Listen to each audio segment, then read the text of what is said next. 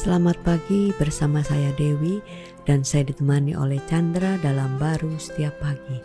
Efesus 4 ayat 29. Janganlah ada perkataan kotor keluar dari mulutmu, tetapi pakailah perkataan yang baik untuk membangun di mana perlu, supaya mereka yang mendengarnya beroleh kasih karunia. Wah, ini satu uh, firman yang meneguhkan kita bahwa Sebenarnya ketika kita menerima Yesus ada roh Tuhan di dalam hidup kita perkataan yang keluar dari kita itu bukan lagi perkataan yang bukannya baik buruk ya tetapi memberikan satu perkataan yang uh, lebih sekedar baik tetapi memberikan satu kehidupan dan yang mendengarnya itu bisa membuka hati dan bisa mengalami pemulihan akan besarnya kasih Tuhan ya. Wah ini luar biasa banget di keadaan seperti ini. Ya sebenarnya ya kalau kita lihat sebelumnya bahwa diri kita itu sesudah mengalami kasih karunia Tuhan yang diselamatkan.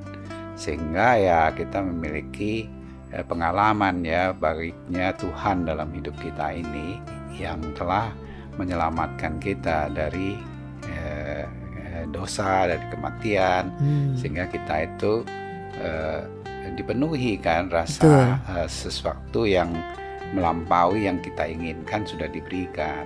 Yes. Nah, nggak pantas kita dapatkan tapi diberikan hmm. sejauh dia makanya kita itu dianggap sebagai kebenaran dia.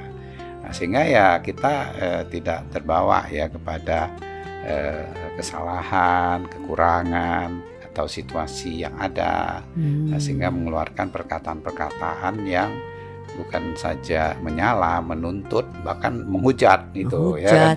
terus meng, istilahnya uh, ada yang bilangnya bahwa uh, membunuh pembunuhan karakter. ya apa saja sih bentuknya itu ditandai bahwa resahnya hati seseorang itu karena dia melihat dari kacamata dirinya bahwa tapi itu. dari tapi kalau seorang melihatnya kacamata dia, dia dari Tuhan yang sudah memiliki menerima kasih karunia melampaui segala batasan itu, dia keluarnya hmm. ya beda ya, dia tetap damai, dia tetap tenang, sehingga itulah yang dikatakan mengeluarkan perkataan baik yang membangun dan memberikan rasa aman serta pemulihan ya. Iya, sebenarnya eh, dikatakan di sini kan biar orang itu juga bisa melihat hmm. kasihnya Tuhan dia juga bisa menerima kasih karunia itu wow. bukan perkataan hanya sejauh uh, nasihat yang baik apa hmm. yang harus hmm. dilakukan boleh-boleh saja atau perkataan janji hmm. uh, yang baik boleh-boleh saja tapi yes. sebenarnya perkataan yang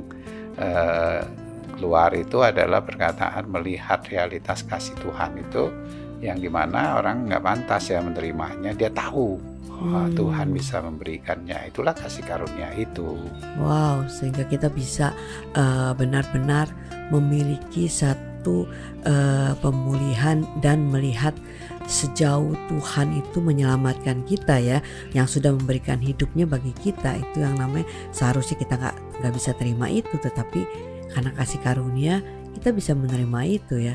Ya, karena sudah menerima di dalam satu kehidupan yang baru karena kasih karunia.